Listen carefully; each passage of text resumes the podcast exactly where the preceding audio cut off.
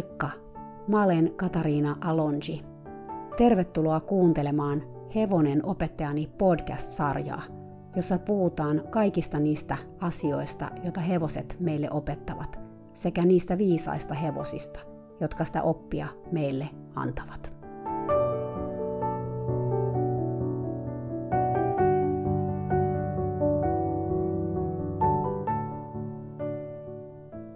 Moikka moi! Taas uusi jakso. Mä jo melkein yllätin itseni, kun mä aloin tätä tekemään. Ehkä säkin yllätyit. Mä koin tarvetta kertoa tämän tarinan jostain syystä. Tai ehkä sen syyn ymmärtää sitten, kun kuuntelee tämän jakson. Mä tapasin tänä talvena nuoren hevosen nimeltä Faith. Oikeastaan, jos kokoa katsotaan, Faith on poni. Se nimittäin oli selkeästi alle 140 senttimetriä korkea. Se on tosin vielä aika nuori, joten varmasti se kasvaa vielä, mutta tuskinpa se pääsee kuitenkaan hevosen mittoihin koskaan. Vaikka me tavattiin Faithin kanssa vain lyhyen aikaa, mä haluan kertoa teille vähän lisää tästä pienestä hevosesta, koska sen tarina kosketti mua vähän eri lailla kuin monen muun hevosen tarina. Ja tämä onkin varmaan se syy, miksi mä haluan tästä hevosesta kertoa, koska mä haluan myös pohdiskella mun omia tunteitani liittyen Faithiin ja oikeastaan koko sen rotuun ja alkuperään. Faith on nimittäin rodultaan mustangi, ja sen sijaan, että se olisi syntynyt ihmisten jalostuksen seurauksena, se syntyi Yhdysvaltain preerialle villihevoslaumaan vapaana villihevosena.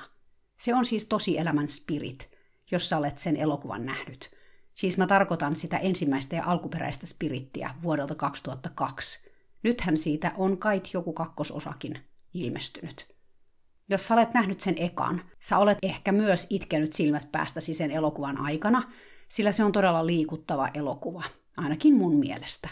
Mä en tiedä, olenko mä puhunut tästä elokuvasta aikaisemminkin täällä podissa, mutta mä puhun siitä nyt joka tapauksessa sitten uudelleen, koska se liittyy niin vahvasti tähän aiheeseen. Kun mä näin tämän elokuvan, mä katsoin sen mun poikani kanssa, joka oli silloin varmaan jotain viisivuotias ehkä, kuusi, seitsemän, vaikea nyt muistaa ihan tarkkaan. Kohtaus, jossa Spirit, joka on siis villihevonen, otetaan kiinni, on aika järkky. Kaunis ja vapaa villiori lassotetaan ja ihmiset kiskovat ja vetävät sitä joka suuntaan yrittäessään hallita pystyyn nousevaa oria. Mun poika oli ihan tiloissa tästä kohtauksesta. Äiti, mitä ne tekee, hän huusi ja laittoi kädet silmille. Hän kysyi tämän englanniksi. What are they doing? Joten mä vastasin hänelle englanniksi. They are breaking the horse. Englannissa on tosiaan tällainen ilmaisu, to break a horse, eli suoraan käännettynä rikkoa hevonen. Jep, aika erikoinen ilmaisu, mutta kuvastaa kyllä tuota prosessia ihan suoraan. Kun sä katsot sanakirjasta tätä sanontaa, siellä kuvataan, että se on kesyttämistä tai tottelevaiseksi tekemistä voimakeinoin. Mä sanoin mun pojalleni suomeksi, että ihmiset tässä nyt yrittävät kesyttää ja kouluttaa spirit-orja – Mun poika vilkas mua ja kyyneleet valu hänen poskilleen. Äiti, ei toi ole mitään koulutusta, hän sanoi. Niinpä, ei se ollutkaan, se oli nimenomaan sitä rikkomista. Okei, ehkä prosessia oli hieman liioteltu, olihan tämä elokuva, mutta se ydin kyllä oli siinä oikein. Siinä yritettiin rikkoa spirit orin spirit, eli sen henki, sen henkinen olemus. Ironista tässä oli mun mielestä se, että kun me ihmiset katsotaan elokuvaa villihevosesta, joka taistelee ihmisiä vastaan, me ollaan yleensä sen hevosen puolella, ei ihmisen. Mutta jos ihmiset olisivat tässä elokuvassa onnistuneet kesyttämään ja kouluttamaan spiritin, voidaan hetki miettiä, millaista sen elämä olisi sitten ollut ihmisten kanssa. No, se olisi varmaan elänyt tallissa, ehkä karsinassa, erossa laumastaan, se olisi totutettu satulaan ja suitsiin, ja siitä olisi tullut sotilaan ratsu. No, eipä kuulosta kovin erilaiselta kuin meidän hevosten elämät, eihän. Silti sitä leffaa katsoessa sä toivoit, ettei spiritin kävis niin. Sä toivoit, että se pääsisi jotenkin pakoon ihmisiltä ja saisi elää villinä ja vapaana preerialla. Ja tosiaan, kuten sanoin, jos tätä alkaa tarkastella tästä näkökulmasta, niin onhan tämä vähän ironista, eikö? No, ironia sikseen – Mä haluan myös tässä kohtaa sanoa, että mun suurin toiveeni ei ole päästää kaikkia hevosia vapaaksi preerialle, vaikka varmaan joku saattaa niin ajatella, tai olen kuullut, että jotkut ajattelevat sen olevan mun suurin toiveeni. Mä voin tässä nyt sanoa, että mä en halua sitä muun muassa siksi, koska se ei ole realistista. Mä tiedän, että siellä preerioilla elävillä hevosilla on oikeasti haastava elämä. Toki osittain se johtuu ihmisestä, että se elämä on haastavaa, ainakin Amerikassa. Mä haluankin tässä kohtaa kertoa teille vähän lisää näistä amerikkalaisista villihevosista.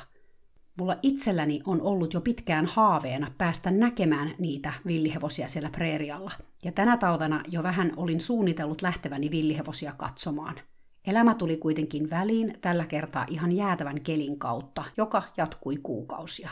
Jotenkin sitä ei sitten tullut lähdettyä ihan sen takia, että olisi ollut vaikea päästä paikalle veden ja lumen takia. Nykyään ainoa olemassa oleva todellinen villihevonen on Przewalskin hevonen, joka on kotoisin Mongoliasta. Ekuussuku Pohjois-Amerikassa kuoli sukupuuttoon viimeisen jääkauden lopussa – mahdollisesti ilmastonmuutoksen tai vastasaapuneiden metsästäjien vaikutuksesta. Näin ollen ennen Kolumbusta Amerikassa ei ollut hevoseläimiä ollenkaan. Hevoset palasivat ensin Amerikkaan valloittajien mukana, alkaen Kolumbuksesta, joka toi kesytettyjä hevosia Espanjasta, ja näitä hevosia tuotiin sinne myös muiden espanjalaisten toimesta, myöhemmin jopa satoja ja tuhansia. Alkuperäiset amerikkalaiset, eli Amerikan intiaanit, ottivat hevosen omaan käyttöönsä. Hevosesta tuli heidän ensisijainen kuljetusväline ja se paransi huomattavasti heidän menestystä taisteluissa ja erityisesti Bisonin metsästyksessä. Tästä hevosen merkityksestä intiaaneille voisi puhua varmaan toisen jakson verran, mutta jatketaan villihevosen historiaa. 1780-lukuun mennessä nämä eläimet oli moninkertaistuneet siihen pisteeseen, että puhuttiin lainausmerkeissä vapaasti vaeltavasta mustangista. Kaikkialla lännessä hevosia karkasi ihmisten hallinnasta ja ne muodostivat luonnonvaraisia laumoja. Ja 1700-luvun lopulla niitä löydettiin eniten nykyisistä Teksasin, Oklahoman, Coloradon ja New Mexicon osavaltioista – 1800-luvun loppupuolella villejä mustangeja on jonkun arvion mukaan arvioitu olleen Yhdysvalloissa jopa noin 2 miljoonaa. Tällä hetkellä, 150 vuotta myöhemmin, tuo luku on lähempänä 30 000. Sana Mustang, mustangi, tulee espanjan sanasta mustengo, joka tarkoittaa omistajatonta eläintä – Amerikkalaiset mustangit tulivat siis alun perin espanjalaisista hevoskannoista, jotka tuotiin Amerikkaan 1500-luvulta alkaen. Ajan myötä muun tyyppiset hevoset liittyivät villien espanjalaisten hevosten mukaan, mukaan lukien kvarttereita ja kylmäverisiä. Nykyään, kun useimmat ihmiset käyttävät sanaa mustangi, he tarkoittavat luultavasti kaikkia Pohjois-Amerikan villihevosia. On kuitenkin olemassa erilaisia mustangeja, riippuen niiden alkuperästä. Mustangin korkeus vaihtelee, mutta useimmat ovat pieniä, yleensä jotain 140-150 senttisiä, mutta korkeintaan jotain 160 senttisiä. 500 vuoden luonnonvalinnan vuoksi amerikkalainen villihevonen eroaa kesytetystä hevosesta sekä fysiikkansa että käyttäytymisensä perusteella. Luonnonvalinta on säilyttänyt hevosten sitkeät ominaisuudet. Kansasin osavaltion yliopiston 1998 tehdyssä tutkimuksessa todettiin, että luonnonvaraiset mustangit kärsivät luusairauksista paljon vähemmän kuin kesyhevoset. Niiden kavioaines on myös huomattavasti kovempaa ja kestävämpää kuin kesyhevosen.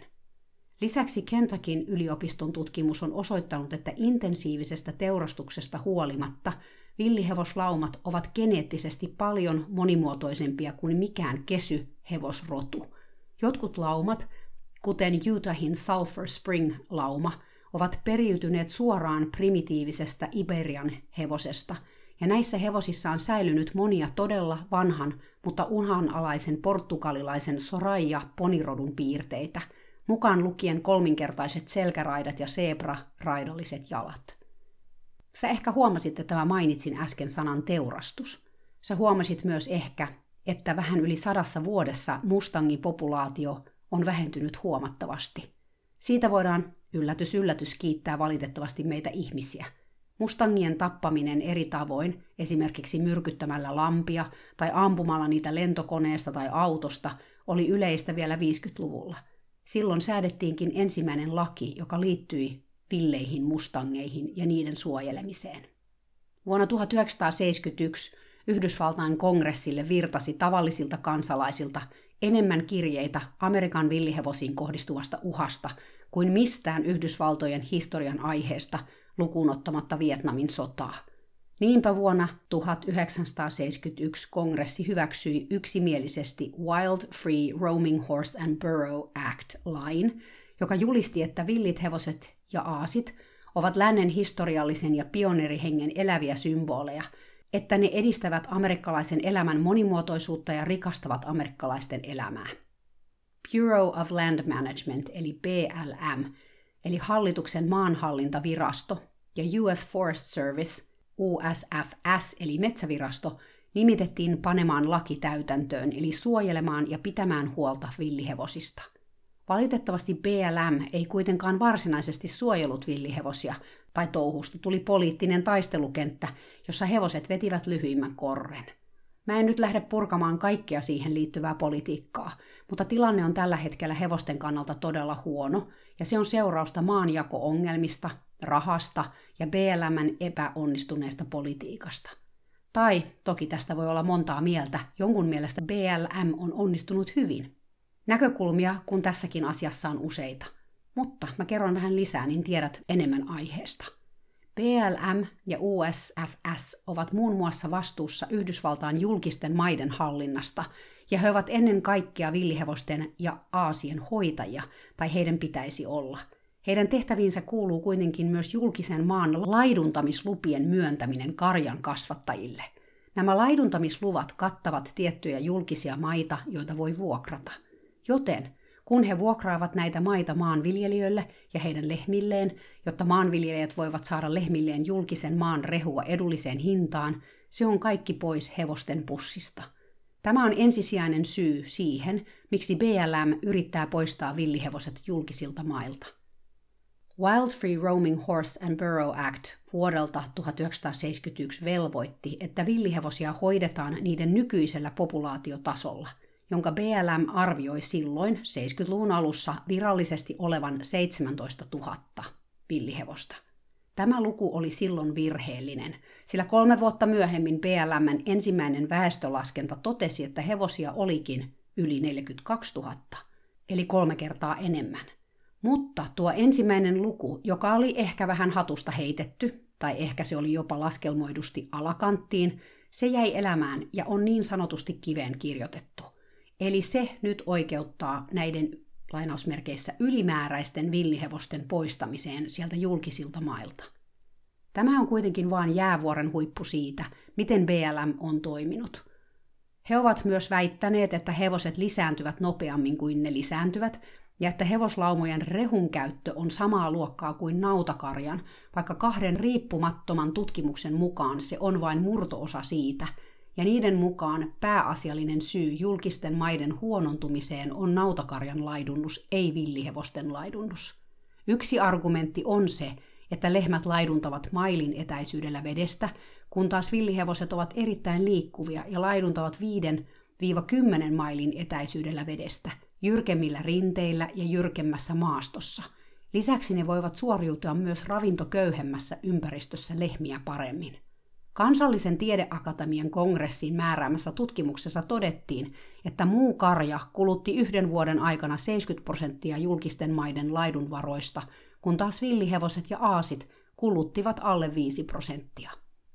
Toki tästäkin on eriävää mielipidettä ja jopa tutkimustakin, jonka mukaan hevonen kuitenkin syö useampia tunteja päivässä kuin lehmä, ja siksi todellisuudessa sen laiduntaminen kuluttaa maata enemmän kuin lehmän – Molemmilla puolilla on siis omat argumenttinsa ja vaikea sanoa, mikä on se lopullinen totuus sit kuitenkaan.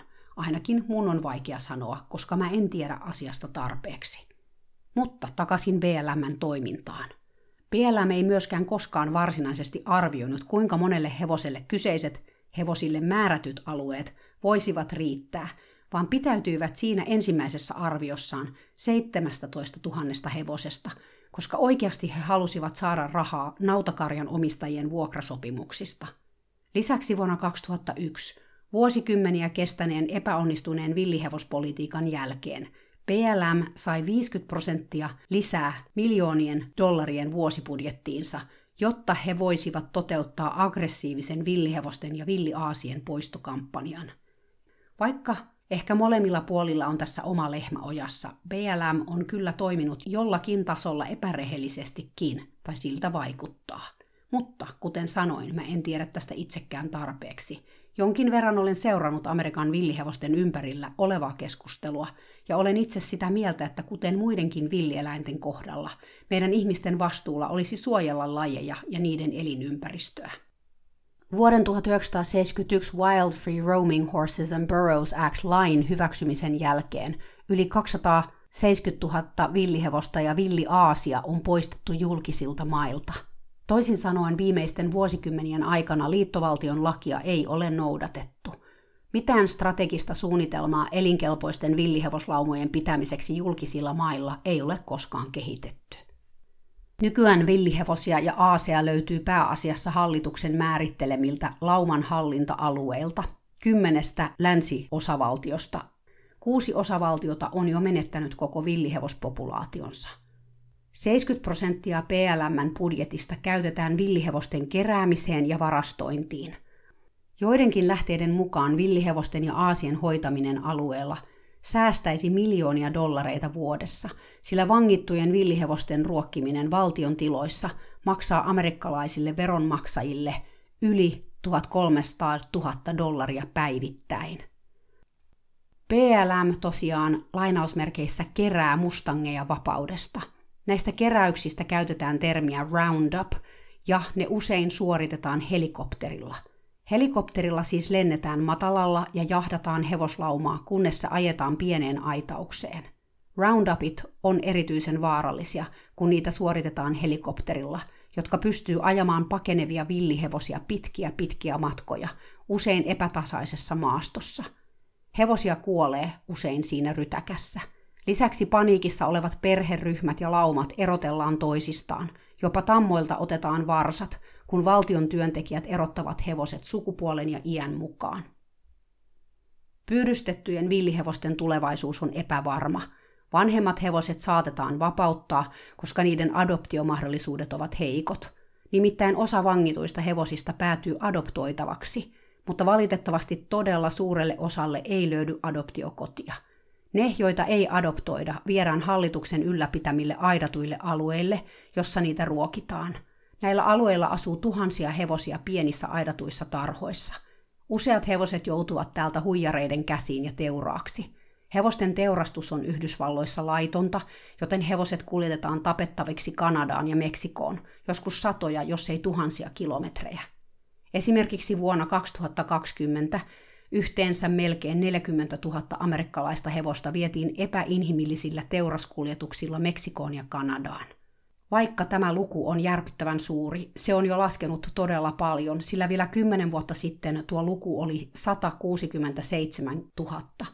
Vuosina 2001-2020 yli 1,5 miljoonaa amerikkalaista hevosta kuljetettiin teurastamoihin Meksikoon ja Kanadaan. USDAn tutkimuksen mukaan yli 90 prosenttia näistä teuraaksi kuljetetuista hevosista on lainausmerkeissä hyvässä kunnossa – Ulkomaille teurastettaviksi lähetettyjen kymmenien tuhansien hevosten joukossa on tuntematon määrä mustangeja. Yhdysvaltain kongressi on tehnyt selväksi, että BLM ei myy villihevosia tunnetuille teurastajille, mutta vaikka virasto noudattaisikin lakia, teurastuksen uhka on todellinen. Kun omistusoikeus on annettu villihevosen uudelle omistajalle, se menettää suojatun asemansa. Vastaavasti kun adoptoija on saanut omistuksen vuoden kuluttua, entinen villihevonen voidaan myydä teurastamolle. Esimerkiksi erässä New York Timesin tekemässä raportissa todettiin, että BLM Adoption Incentive Program, eli virallisessa adoptio-ohjelmassa, jossa adoptoijille maksetaan tuhat dollaria hevosta kohden, monet hevoset lähetettiin teurastettavaksi. Monet Mustangien suojelemiseen keskittyneet järjestöt ovatkin vaatineet ohjelman keskeyttämistä, kunnes ohjelma on tutkittu perusteellisesti. Faith on siis yksi näistä mustangeista, jonka BLM jahtasi aitaukseen ja laittoi adoptoitavaksi vähän alle kaksivuotiaana. Kuten kaikille vangituille hevosille, Faithinkin kaulan vasemmalle puolelle BLM on jäädyttänyt sen Mustangin-numeron. Siinä käytetään International Alpha Angle System numerojärjestelmää, joka on kulmien ja alfa-symbolien järjestelmä. Merkit alkavat symbolilla, joka osoittaa rekisteröitävän organisaation, tässä tapauksessa Yhdysvaltain hallituksen, sitten kahdella numerolla, jotka osoittavat yksittäisen hevosen syntymävuoden, ja sitten yksilöllisen rekisteröintinumeron. Numerot eivät siis kuitenkaan ole perinteisiä numeroita, vaan ne on sellaisia jänniä kulmikkaita muotoja. Tarvitaan sellainen koodin murtaja, että voi selvittää, mikä numero mikäkin kuvio on. Kaikilla vapaana syntyneillä ja sittemmin vangituilla mustangeilla on tämä numero, joka näkyy valkoisena niiden kaulassa. Valkoisella siis, koska hevoselle kasvaa valkoista karvaa arven kohdalle. Siitä siis tunnistaa entisen villin mustangin. Jos olet kiinnostunut näkemään, miltä nämä oudoista kuvioista muodostuvat niin sanotut numerosarjat Mustangissa näyttävät, googlaa PLM Mustang Freeze Brand. Faith oli mukana adoptioprojektissa ja sen adoptoi sen nykyinen omistaja, joka ajatteli, että hän kouluttaa Faithista ratsun ja myy hevosen sitten eteenpäin. Faith erotettiin samanikäisistä kavereistaan, joiden kanssa se oli joutunut samaan BLM-aitaukseen. Sitten se ajettiin takapäin putkiaidoista kasattuun kujaan, josta oli suora yhteys traileriin, jonne se lopulta hyppäsin, kun takaa tulevat ihmiset pelottivat sitä tarpeeksi. Trailerilla se kuskattiin useita satoja kilometrejä tallille, josta uusi omistaja oli vuokrannut täysihoitopaikan. Faith oli siis tallille tullessaan täysin villi. Sen ainoa kokemus ihmisestä oli se, mitä se oli juuri kokenut. Helikopterilla jahtaamisen, erottamisen perheestä, joutumisen pikkuruiseen aitaukseen muutaman muun nuorikon kanssa, erotus niistä ja trailerimatka uuteen kotiin. Omistaja kertoi, ettei hän päässyt lähellekään Faithia aluksi – Pieni hevonen, joka asui pienessä pihatossa itsekseen, juoksi pitkin seiniä häntä pakoon. Hän antoi tammalle nimen Faith, usko, koska hän halusi uskoa, että heidän yhteistyöstään tulisi vielä jotain. Koska näitä hevosia ei adoptoida tarpeeksi, Amerikassa on kehitetty erilaisia ohjelmia, joiden avulla yritetään saada ihmisiä adoptoimaan villejä mustangeja. Niistä kuuluisin on Extreme Mustang Makeover, josta löytyy myös paljon materiaalia muun muassa YouTubesta. Nämä ovat kilpailuja, joissa on kysymys siitä, kuka saa koulutettua parhaimman ratsun omasta villihevosestaan. Aikaa on yleensä sata päivää, eli vähän päälle kolme kuukautta.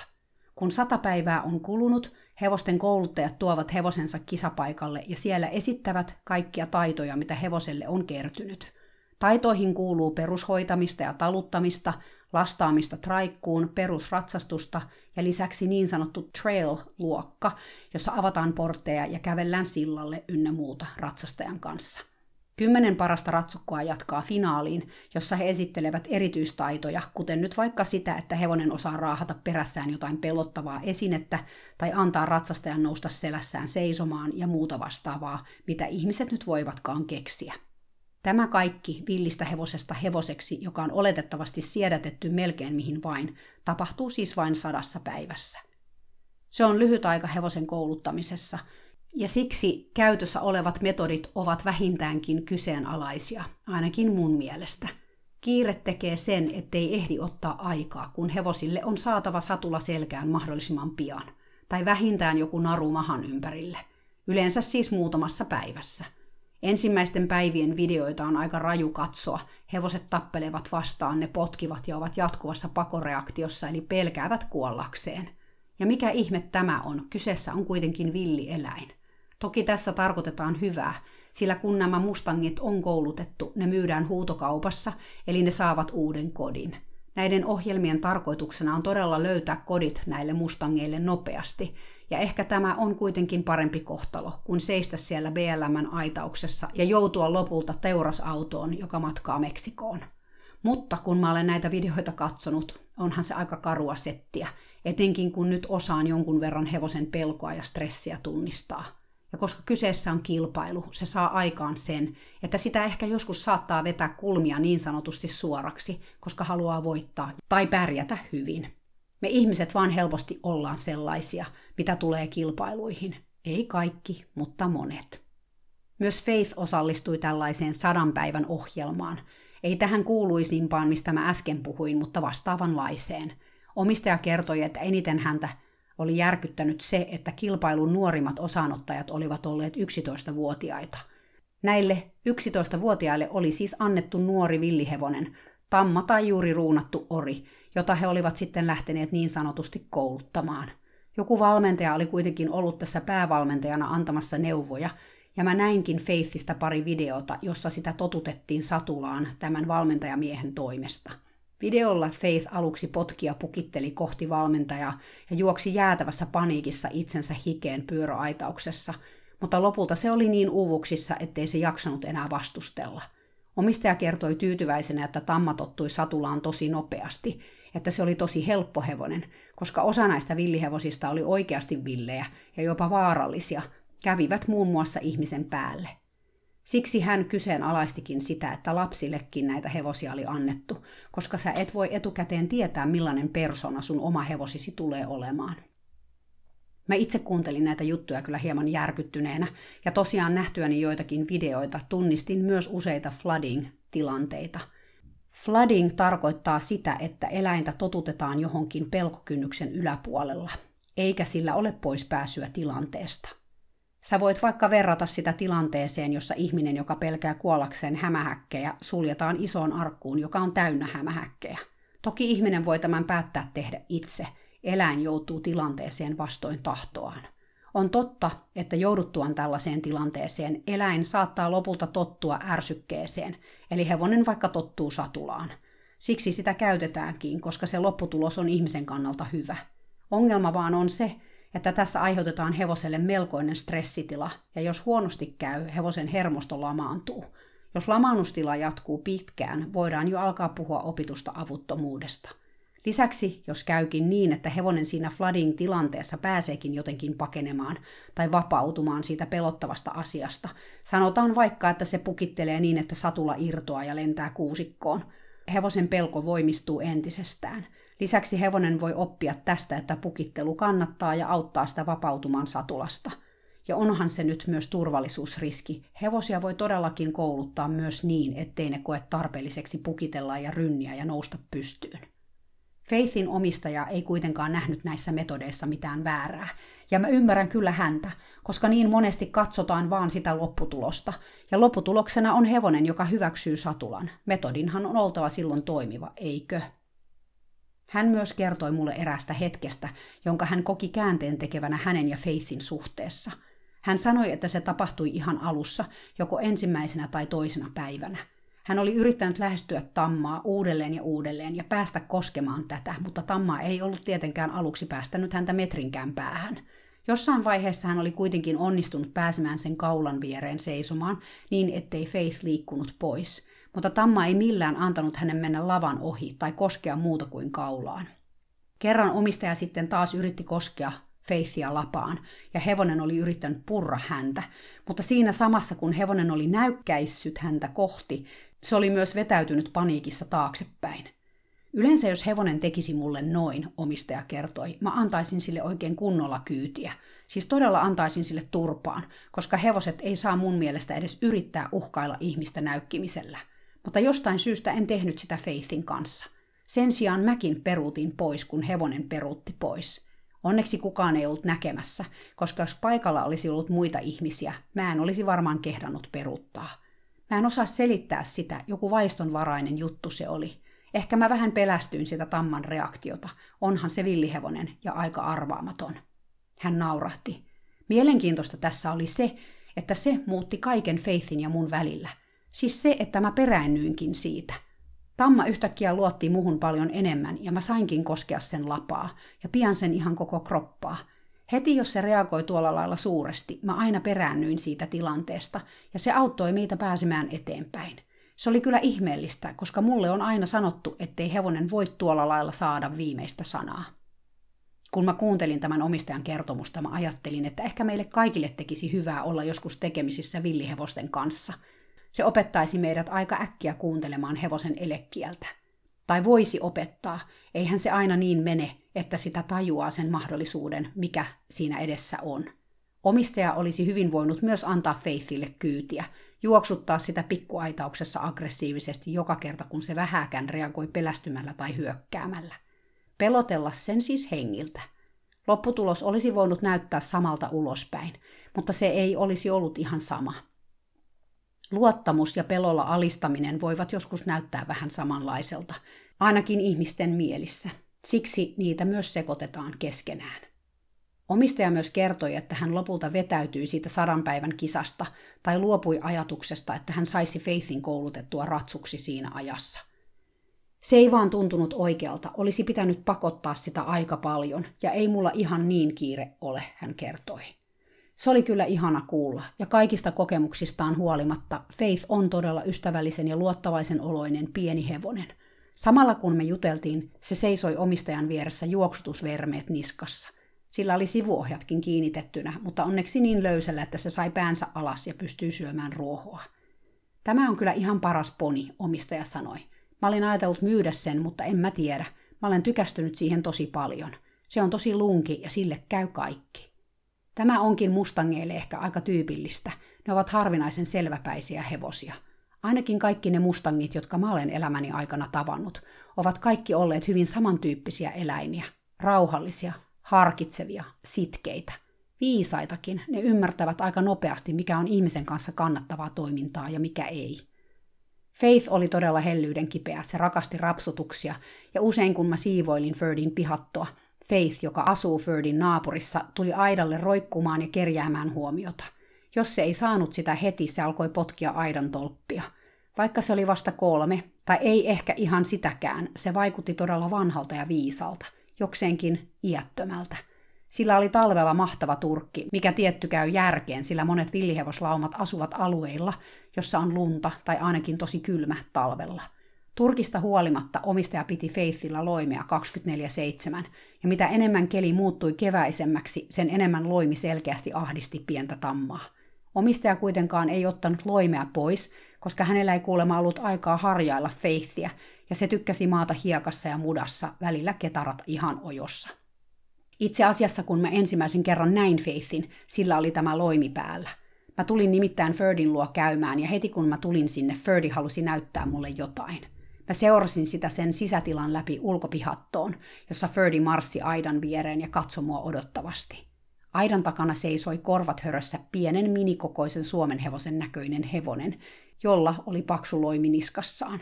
Ferdi kurotti päällään ja otti hampaillaan kiinni Faithin loimen etuosasta, siitä missä soljet ovat. Sitten se kääntyi katsomaan mua.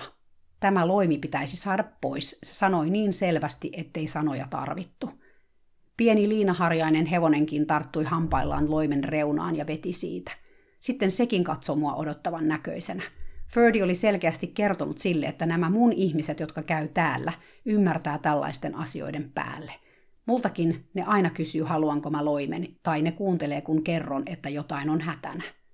Voi ei, kaverit, mä sanoin Faithille ja Ferdille. Mä näen, että sulla on ihan jäätävän paksu loimi, mutta mä en valitettavasti voi ottaa sitä pois. Hevoset selkeästi ymmärsivät, että mitään ei ollut tehtävissä, ainakaan mun puoleltani. Ferdi huokaisi ja meni syömään heiniään, mutta pikkuruinen Faith jäi aidan taakse katselemaan mua. Se työnsi turpansa aidan välistä uteliaana. Mä silitin sen turpaa ja annoin sen muutenkin haistella mua niin paljon kuin se aidan läpi pystyi. Mä en tiennyt vielä silloin sen nimeä, mutta kaulassa olevasta tatuoinnista mä näin tietenkin heti, mikä sen historia oli. Jotenkin Faithin loimi raastoi mun tunteitani enemmän kuin jonkun toisen hevosen loimi. Oli niin vaikea suhtautua tähän pieneen tammaan samalla lailla kuin kesyhevosiin, juuri siksi, koska mä tiesin sen syntyneen villinä ja vapaana. Vaikka eihän siinä muuta eroa ollutkaan. Samalla DNAlla varustettu hevonen se oli kuin tontilla asuvat muut hevoset. Loimen lisäksi toki raastoi myös, että siellä se eleli omassa pikkupihatossaan ypö yksin, vaikka oli joskus elänyt kymmenien hevosien laumassa. Mä pohdiskelin näitä mun ajatuksiani. Toki mä koen, että kaikki hevoset kaipaa lajitovereitaan ja niille on hyväksi saada viettää aikaa toisten hevosten kanssa. Mutta Faithin kohdalla tämä jotenkin korostui mun mielessä. Oliko kyse siis vaan mun omasta ajatuksestani, siitä, että mä tiesin sen olleen villihevonen? Oliko tässä kyse vähän samasta kuin jos jollain olisi kesytetty susi koirana, jota hän pitäisi kerrostaloasunnossaan? tai vaikka kesytetty hylje kylpyammeessa. En mä tiedä, onko tämä vaan mä, joka ajattelee näin, mutta sehän kuulostaa ihan kamalalta ja jotenkin väärältä. Pystyykö Faith itse ajattelemaan tai muistelemaan niitä aikoja sen elämässä, jolloin se vaelsi preerialla hevosperheensä kanssa äitinsä rinnalla? Tuskin. Mutta kyllähän kokemukset säilyy meissä kehollisesti. Keho muistaa ihan kaiken, vaikka me ei mielen tasolla niitä kokemuksia enää pystyttäiskään tuomaan takaisin. Millaista on olla villihevonen, joka otetaan kiinni ja tuodaan meidän ihmisten maailmaan, jossa sille laitetaan muun muassa juoksutusvermeet niskaan ja pyydetään sitä ravaamaan ja laukkaamaan puoli tuntia ympyrällä aidatulla kentällä? Tuntuiko se aivan yhtä järjettömältä sen hevosen mielestä, kun se yhtäkkiä mun mielestä tässä kontekstissa kuulostaa? Ja hei, älkää ymmärtäkö mua väärin, mä todellakin itsekin juoksutin muun muassa Ferdia talvella useita kertoja. En tosin sivuohissa, mutta kuitenkin. Mä yritän tässä nyt vaan ääneen pohtia, miksi Faith oli mun mielestä sitten kuitenkin eri asia kuin Ferdi.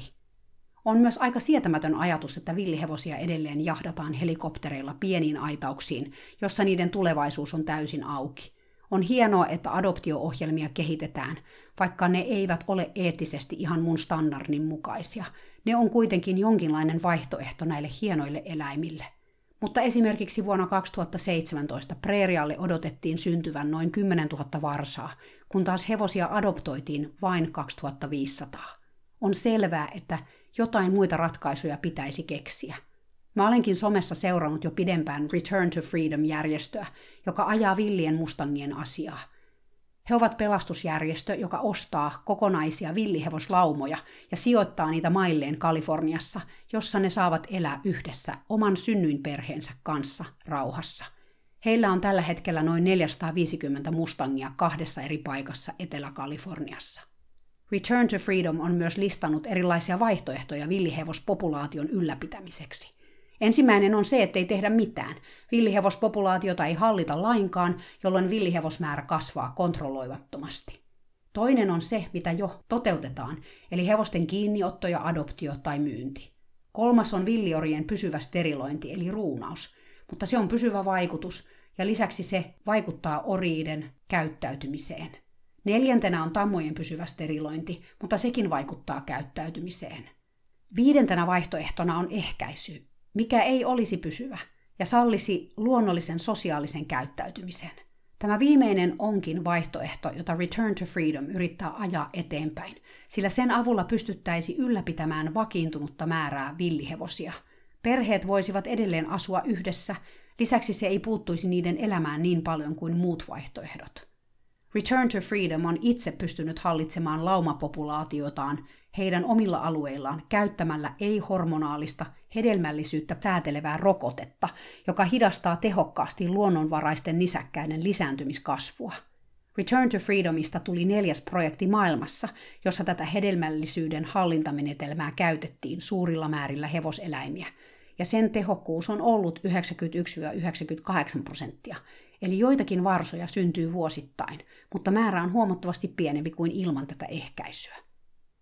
Kun mä olin oppinut tästä vaihtoehdosta, mäkin kyllä ajattelen, että tämä voisi olla ratkaisu villihevosongelmaan. Se olisi turvallinen ja inhimillinen tapa hallita syntyvyyttä, mutta ei pysäyttäisi lisääntymistä kokonaan. Se säästäisi veronmaksajien dollareita ja sallisi villihevosten elää siellä, minne ne kuuluvatkin, preerialla.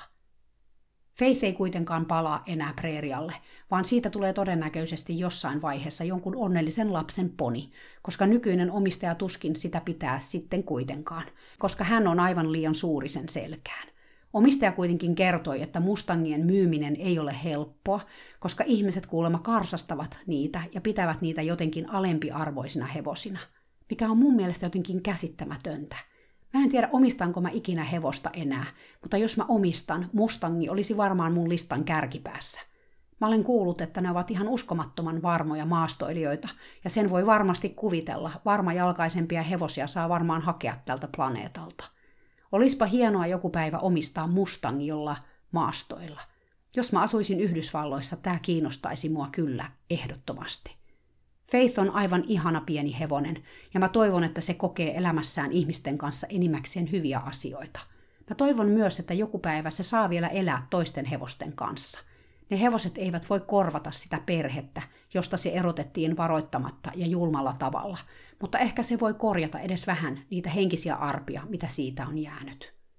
Lopuksi mä luen tässä vielä oman suomennokseni tuosta alkuperäisestä Spirit-leffan alussa puhutusta pätkästä – Tähän väliin kuitenkin sellainen erikoinen detalji, että tosielämän spirit, siis ori nimeltä spirit, mustangi joka oli tuon elokuvan esikuva, täytti juuri 28 vuotta ja elää nimenomaan siellä mainitsemani Return to Freedomin ranchilla.